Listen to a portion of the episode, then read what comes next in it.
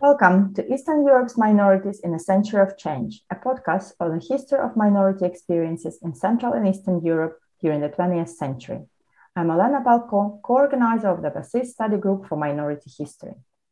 The series is part of the Institute of Historical Research Centennial Commemorations Our Century, Looking Back, Thinking Forward, and has been organized by the study group.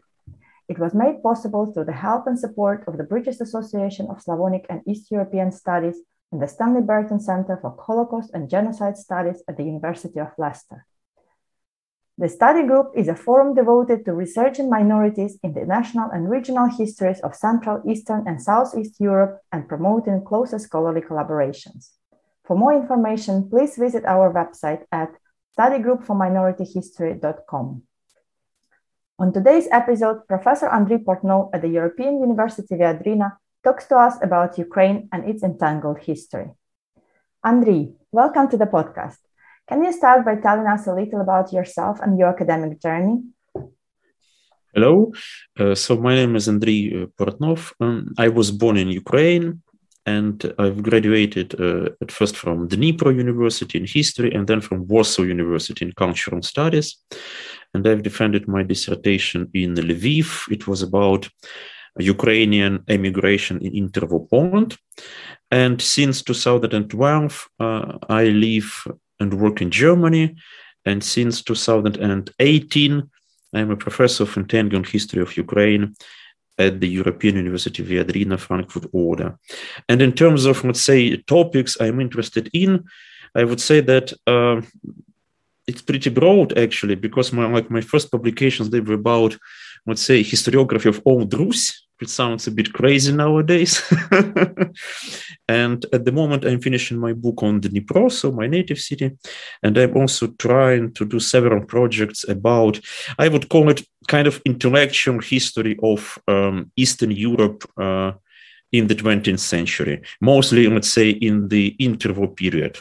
Yeah, so something like that. Thank you. Um, as professor for the Ukrainian uh, studies at Viadrina, have you perhaps noticed any difference in the way Ukrainian studies are conceptualized in Ukraine and abroad? If so, what are the main differences in doing Ukrainian studies or Ukrainian history, to be more precise, outside of Ukraine?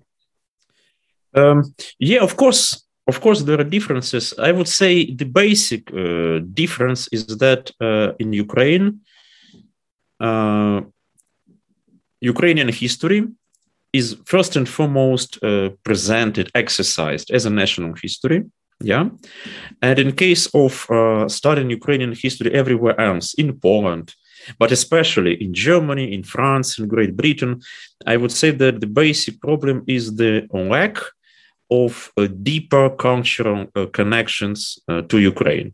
Very simply, for instance, I remember giving a lecture in Brussels once, and uh, I've mentioned Taras Shevchenko just for the sake of the argument, and I was immediately asked by uh, students and colleagues to explain whom am I talking about. So it's the name of the biggest Ukrainian writer. So if you use it in Ukraine, at least uh, kind of, you know, everybody will uh, somehow understand uh, what I'm talking about, even though Shevchenko is a complicated figure, of course, and it's not so easy to understand. But that's a different story. And in case of Germany, for instance, you need to explain literally everything. So to start your talk or your book, your article from the explanation of the entire, you know, like background, context, and so so on, which is not bad. But I should tell it's really different from, for example, Russian history uh, or Russian literature, because in this case, there is this background knowledge you could rely on. And in my experience, that's seriously the, the most, let's say, noticeable, visible uh, difference. Um, there seems to be a certain confusion over the correct term to use when referring to this subject. Some prefer the history of Ukraine, the history of the Ukrainian lands, or simply Ukrainian history. Do all those terms mean the same thing? And how is it reflective of the multi ethnic character of Ukrainian past? Uh, so you see, I'm lucky, seriously, I'm lucky to have professorship which is called Entangled History of Ukraine. It's not my term, believe me. So I've just applied for the position called like that. But I think it's really nice name because on the one hand, it still has Ukraine in it. Yeah. So it's not just like Eastern Europe or whatever, but at the same time, it stresses this idea of entanglements. And entanglement uh, in this case means, on the one hand, uh, Ukrainian history linked, interrelated, interconnected to Polish, Jewish, Russian, Ottoman, Soviet, Armenian history. Yeah. On the other hand, it means inclusion of different groups and experiences on the territory of Ukraine into the narrative, so to say. Yeah. And for instance, if you ask me, like, what lectures do I uh, give? Um, it's usually something like entangled stuff. For instance, it could be about Ukrainian Polish history and asymmetric relations. Yeah, it could be about uh, the Jews in Eastern Europe. First and foremost, again in Ukraine, Poland, and Belarus. Uh, once I've did a great course about uh, great experience for me, of course. Maybe it was not so great. I don't know about Ukraine and Belarus. So comparing two, let's say, yeah, two histories of, you know, nation, state, territory, language, whatever, name it, and also different present day models of political systems. So I think uh, nowadays, uh, speaking seriously, nobody will treat Ukrainian history in purely ethnic categories. It makes no sense. Um, and I don't see a problem actually speaking about history of Ukraine and automatically understanding that it includes, of course, the history of the Jews, of the Crimean Tatars, of the Poles, of also the Russians, of course, in Ukraine, and other groups and other, let's say, historical context. That's quite an obvious thing to me. Um, thank you. Um, let's let's let's talk a little bit about the present. Um, on 21st of August, uh, 20, sorry, 24th of August, Ukraine celebrated 30th year of independence. Um, this year, unlike in previous years, and correct me if I'm wrong, one of the key messages was, was of Ukraine's renewed independence. Where do you think this is coming from? Um, what is behind this shift in understanding of Ukraine's history? And how important is it for the ways in which we read and interpret Ukraine's past? Actually, yeah, I should tell that I've been to Ukraine uh, in August. Uh, not exactly in the celebration days, but right before them. It was very interesting because you know Ukraine is a very dynamic, as we all know, is a very dynamic society and country. It always surprises, at least me, surprises me. Yeah, and uh, coming to a question, um, I would put. So my impression is that uh, this idea of uh, renewing independence, it was somehow present since the very beginning, I mean, since 1991. And why so? Uh, uh, in my view, it's pretty understandable. So already this, the very first, let's say, post-Soviet um, government, yeah, first president Leonid Kravchuk, uh, they uh, wanted, at the symbolical level, to show that Ukraine, as a newly born post-Soviet state, is not just a product of the Soviet politics, but it has a deeper historical, if you wish, pre Soviet roots. And that's pretty understandable. And for instance, in case of um, uh, Kravchuk, so early 90s, there was a ceremony uh, when um, the official representative of the Ukrainian People's Republic abroad, it's a kind of a formal position, of course, he symbolically gave his insignia to Kravchuk as a president of Ukraine. So you see this logic that uh, post-Soviet Ukraine is not uh, something that like came to be out of Ukrainian Soviet Socialist Republic, but it's something that is based on the experiences of at least uh, Ukrainian People's Republic and Ukrainian state of Hetman Skoropadsky in the 1980s, 1990s. But also, if you wish, of course, it could refer to the Cossack state, yeah, to the great, and then you have this entire historical mythology behind it. I think it's nothing unusual. It's rather typical uh, for, let's say, um, uh, historical consciousness, yeah, especially in Eastern Europe. And uh, in terms of scholarship, I would say that it is important for us as historians to be aware of both. I mean, of this deep Soviet impact on what, let's say, happened to Ukraine after the collapse of the Soviet Union in the 90s and later on, but also on the existing, at least intellectual, reference to the previous attempts of Ukrainian statehood. Because we should be aware, of course, Soviet project was not the very first Ukrainian project, not at all, not at all. It also referred actually to different uh, projects from the age of revolutions, yeah, and they referred to Cossacks and so, so, so on.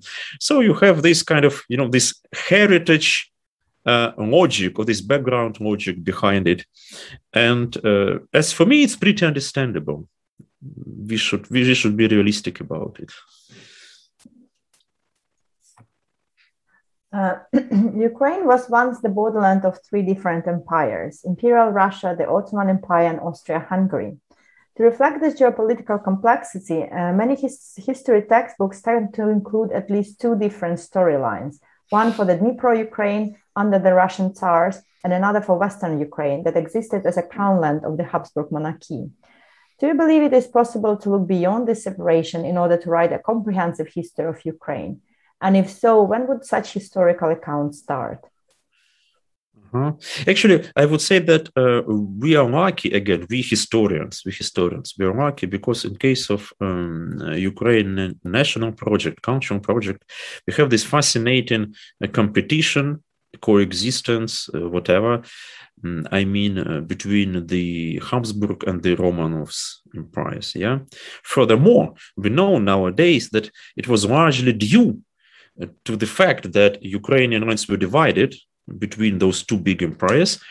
We have, yeah, one could say, kind of a big success of Ukrainian national project later on in the 20th century, uh, and it, it becomes clear if you compare it again to Belarus and the Belarusian national project. It's very important. Let's keep it in mind. So the history of Belarusian national movement, yeah, is a history of movement in the Russian Empire.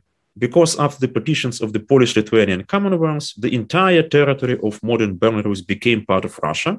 Yeah, and it was not not the case of Ukraine. Yeah, so in case of Ukraine, large parts, uh, uh, and especially, of course, the city of Lviv, yeah, and entire East Galicia. Actually, East Galicia is an Austrian category that is also important to be aware of. So there was no Eastern Galicia before the Habsburgs.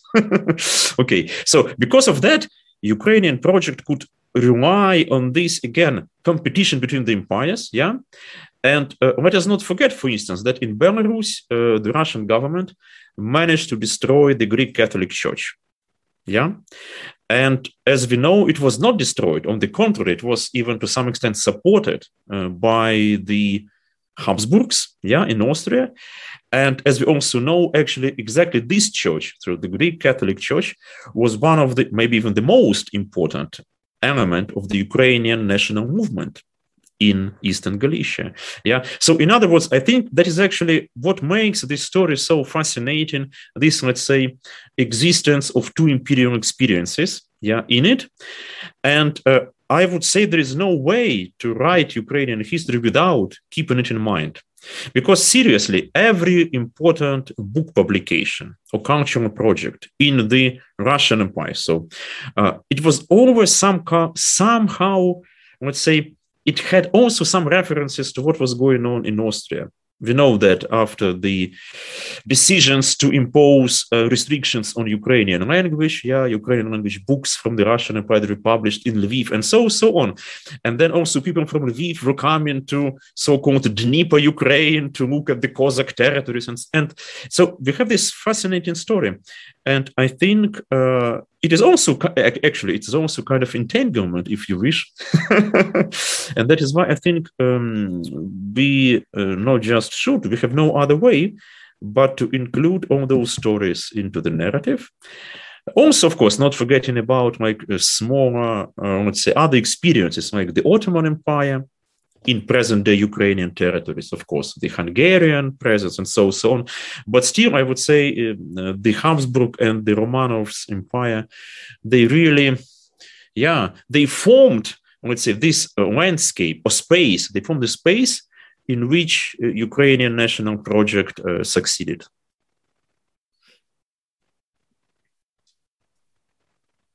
Turning to the issues of minorities now, Uh, ethnic and confessional diversity has always been a feature of the Ukrainian lands. At the same time, Ukraine was home to some of the most horrific instances of ethnic cleansing in modern European history. A growing body of research supports the idea that ethnic based violence became an unintended consequence of national self determination and support for the nation state, as facilitated by the interwar Versailles system uh, and institution, institutionalized through the League of Nations. Um, this shift from the world of empire to the world of nations is often viewed as a key reason why so many borderland populations who had coexisted for centuries descended into violence. What what is your opinion on this? Does the desire to form a nation state precipitate ethnic violence? And was Ukraine that unique in the level of ethnic violence committed on its territory? Uh, okay, so first of all, I think that um, it would be, in my view at least, in my view at least, it would be a bit, uh, let's say, reductionist or oversimplified uh, to make a conclusion like uh, the one saying that okay in the age of empires we have more tolerance or more like peaceful coexistence yeah? And in the age of a nation state we automatically have violence ethnic cleansings and genocides.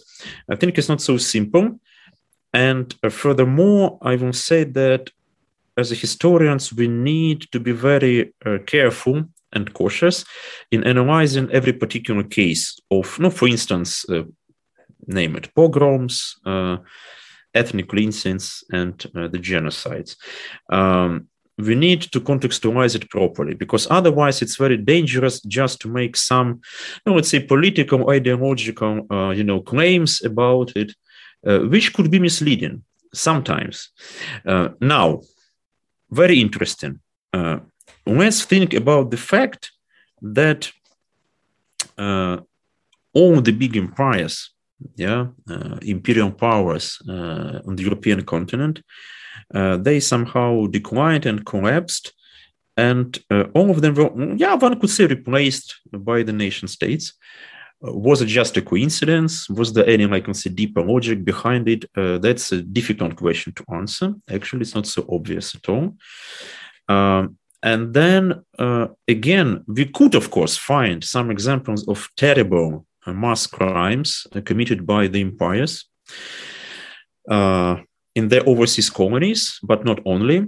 If you look closely at the Russian history, for instance, yeah, uh, and also histories of some other states. Uh, on the other hand, when uh, the nation state came to being, it is interesting that we see it already, let's say, I would say on the eve of the First World War, we see this belief that if we want some particular state to be efficient economically, socially, politically, it is better for this state to be ethnically homogeneous.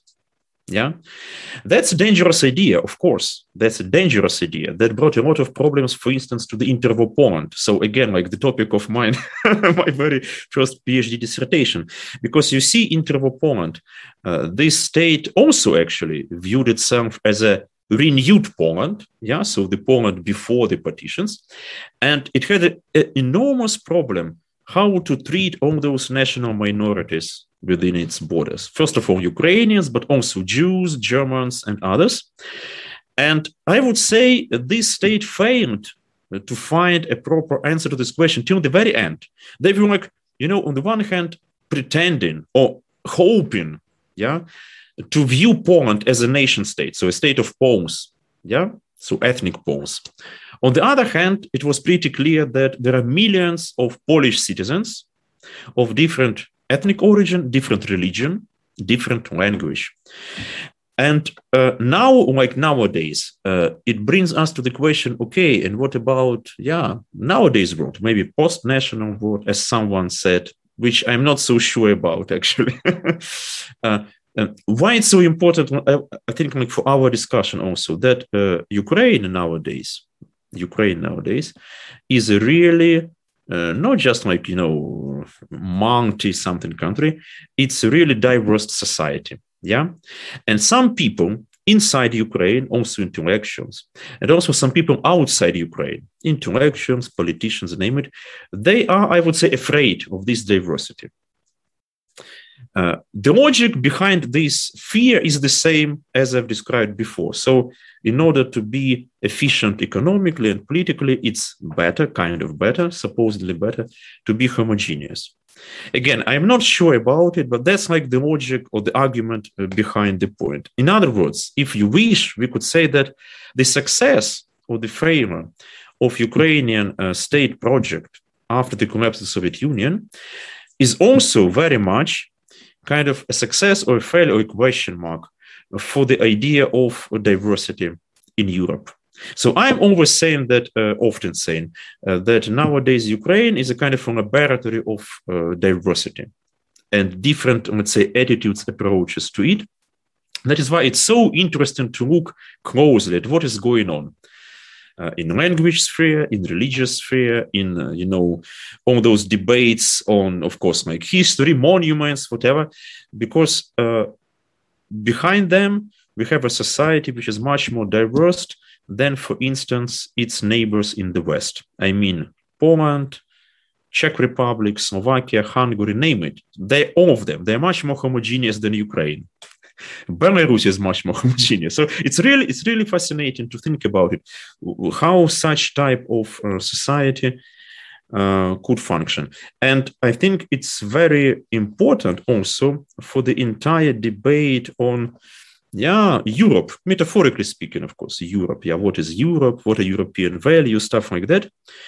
Uh, because in this debate about Europe, we have again uh, a lot of talks about diversity, but at the same time, uh, we have some, I would say, even reluctance uh, to an extent to look deeper and to understand the nature of this diversity in Ukraine what do I mean, for instance? Very simple, like this uh, language issue, this classical story. Yeah, uh, the language situation in Ukraine is so unique; it could not be compared to, you know, the Swiss one, the Canadian one, name it. It's really very, very interesting. Uh, it has also its social dimension. Yeah, it has geographical dimension. It has age dimension, so generational dimension, and so so on. And I'm amazed by the fact that, for instance, uh, uh, a lot of also German colleagues of mine, French colleagues of mine, even after like you know talks about it, uh, they are still, no, I would say reluctant, reluctant to really fully grasp this particular uniqueness. And uh, I think our like chance as a Ukrainian the scholars of Ukrainian studies, is actually to uh, raise topics like that and to show their uh, intellectual potential for the broader debate. Again on diversity on minorities on you know things like that. That is my big hope that ukrainian topic could really develop in this direction. That would be great uh, thank you. Uh, you previously served as one of the principal investigators for the project Divided Memories, Shared Memories, Poland, Russia, and Ukraine. Could you tell us a bit about its key findings? Is some form of historical re reconciliation possible? And can people in these three neighboring countries forgive the atrocities they had committed against each other over the generation, especially in the current political climate? Yeah. Okay. So that that was a nice project. Uh, not not a very big one actually, rather small one, I would say, uh, at the University of Geneva. Uh, so we've organized several conferences very interesting conferences uh, in Switzerland, but also in other parts of Europe, in Poland. There was one in Poland, for instance. And as for me, the main result of this project um, are books. That's maybe kind of a bit like old fashioned, but I still believe that books are important. so we published several books. One book uh, is in English.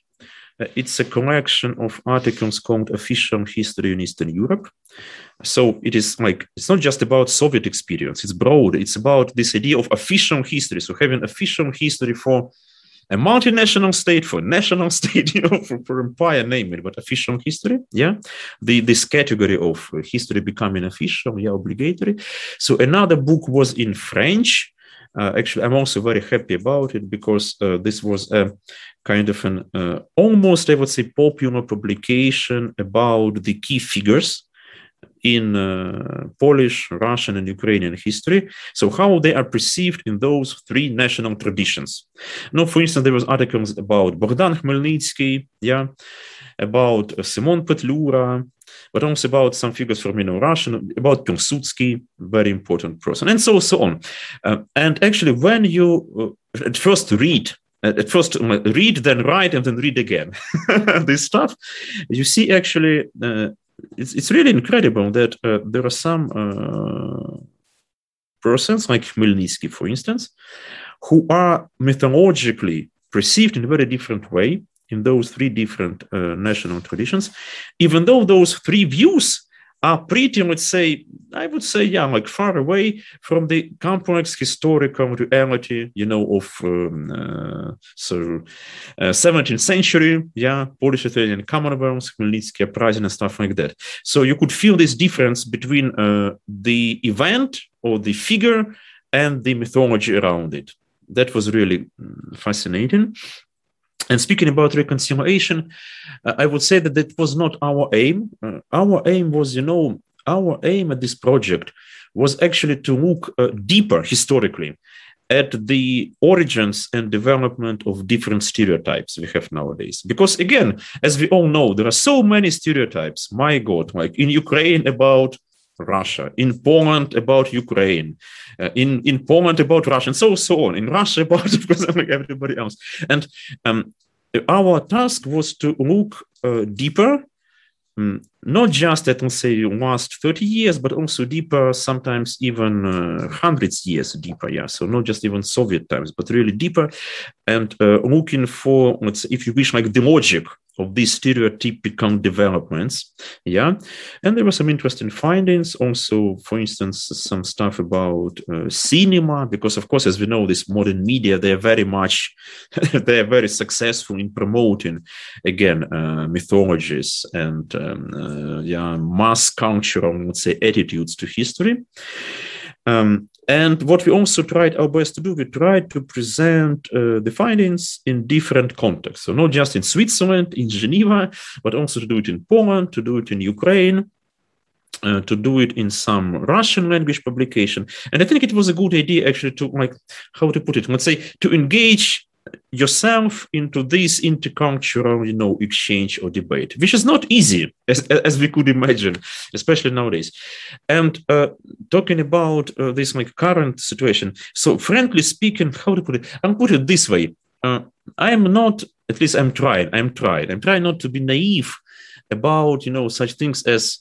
Uh, finding a common ground, a common solution for, let's say, Ukrainian, Russian historical stereotypes right now, when the war is going on, when we have this terrible propaganda all around and so so on.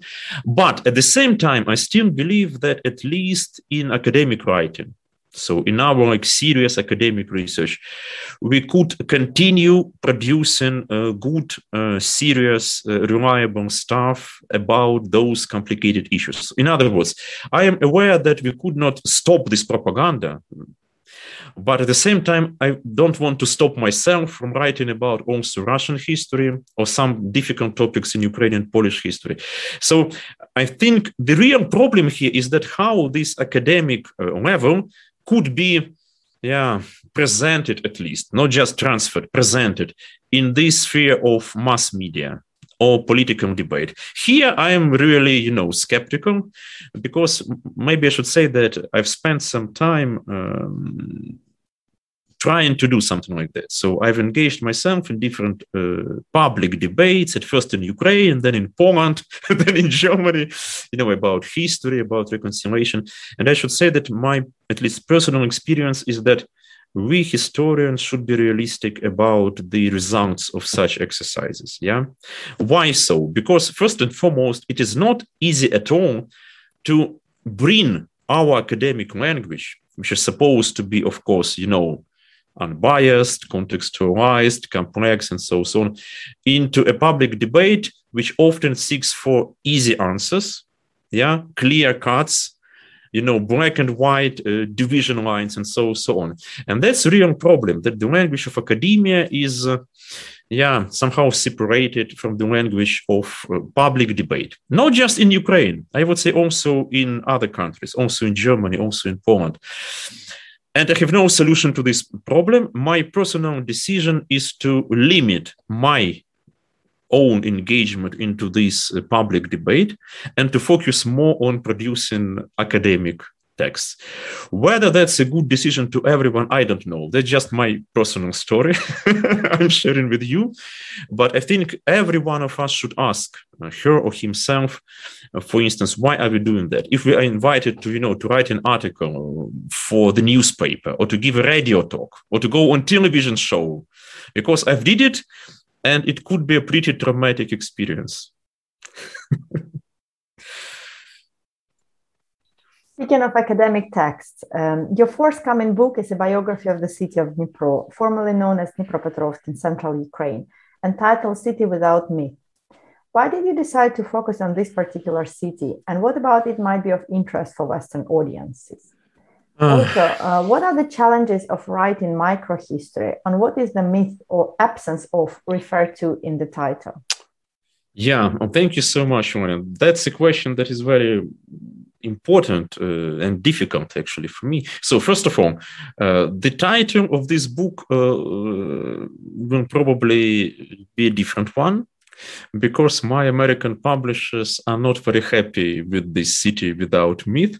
So we'll see. So I could not tell you right now the final version of it. but probably should be different one, which is not bad again, because it's just a metaphor. You could use another metaphor, which is okay. Uh, but why this city? Um, that's not easy to answer because uh, what I could tell you that I started this project uh, when I left my uh, hometown, yeah, native, yeah, my, my hometown, Dnipro or Dnipropetrovsk. Uh, so when I lived there and worked there, I've been interested in something completely different, mostly Polish history, stuff like that, a Crimean history also, yeah. Uh, but when I left at first to Warsaw, then to Kiev, I somehow realized that it is really fascinating to look back, yeah, and to write the story of this place. Uh, that was my personal motivation behind it. Uh, now, uh, why why without meat? Because uh, it's actually uh, you know when I've started thinking about the book, I've also talked to different colleagues of mine, uh, especially to those who are from Dnipro. Yeah.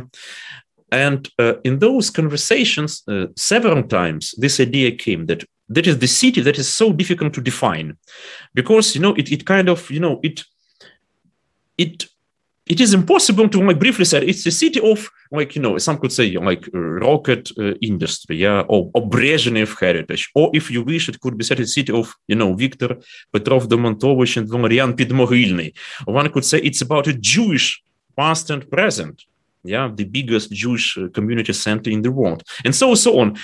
And and then the next question how to combine it like Jewish center and Brezhnev is there any you know connection between them? Or for instance those ukrainian writers and uh, let's say russian imperial project of the late 18th late 18th um, century this entire potemkin stuff yeah and turning this place into the third capital of the russian empire and so so on. And then i used this I, I picked up actually this metaphor from those conversations in order to explain that sometimes there are places which uh, uh, yeah which lack a defined uh, mythology. Because we have some kind of mythology let's say around odessa. We have it even around uh, no you know places like yeah on kiev of course. You, you could still somehow define it. It could be about orthodoxy or about babi yar or about uh, you know Bulgakov and this stuff. But still, you could find such, you know, like elements. In case of Dnipro, it's very difficult. it's very difficult. And I started playing with it. Uh, why this book could be interesting for the Western audience? Okay, so first of all, I don't know. We'll see. Maybe it will not be interesting. Who knows? But my idea, my idea in writing this book was that um, uh, was that I'll try my best to include different, as you rightly said, micro historical uh, stories, uh, persons, uh, tendencies, uh, groups, experiences, whatever, into a much broader uh, narrative of European history of the 18th, 19th, and 20th century, and also like trying to look how different theoretical or methodological ideas about writing this history could be applied to a local material which remains unknown in English speaking world. Because in this case, it was also kind of interesting for me because the absolute majority of my sources doesn't matter, published, unpublished, yeah, they are in Russian, Ukrainian, uh, Yiddish, sometimes Polish, German, but you know, literally a couple of texts in English. That's it. So that's highly unusual, I would say, to have like a book in English, which is where the English language source material is literally like, you know, very, very limited. But that was a kind of a challenge to me. So how could you tell the story that is completely unknown? Because again, you see, if you write a book even about Odessa, first of all, you could rely on existing books about Odessa. Uh, yeah. Second, you have this mythology behind it. You have recognizable names like Isaac Babel, and so on. If you're writing about the Dnipro, okay, maybe you still have some names like Brezhnev, but but besides it, you are kind of yeah, you you should present this unknown story in an understandable way, uh, also put into understandable uh, you know context. And that was a difficult task. That is why I've spent so many years writing this book too many years, I should say. But now I'm happy that it is finished, that it will be published soon. And then you, as well as other readers, will actually tell me, hopefully, will tell me whether this idea of bringing local material into a broader uh, comparative historical context, uh, whether it was fruitful or maybe not. So I'm I'm still not completely sure myself about it. So I'd like I, I'd like to figure it out. Thank you. I'm, I'm personally really looking forward to this book because uh, my grandfather studied uh, in Dnipropetrovsk in the 50s, but uh, to my shame, I've never been there. So I think this would be a very good introduction to also you, you know, should you what should he experienced in the, the, the post-war uh, Dnipropetrovsk. Um, this was our last question uh, for today, and thank you, Andrii, for joining us. Thank you for your time. Thank you. It was my pleasure.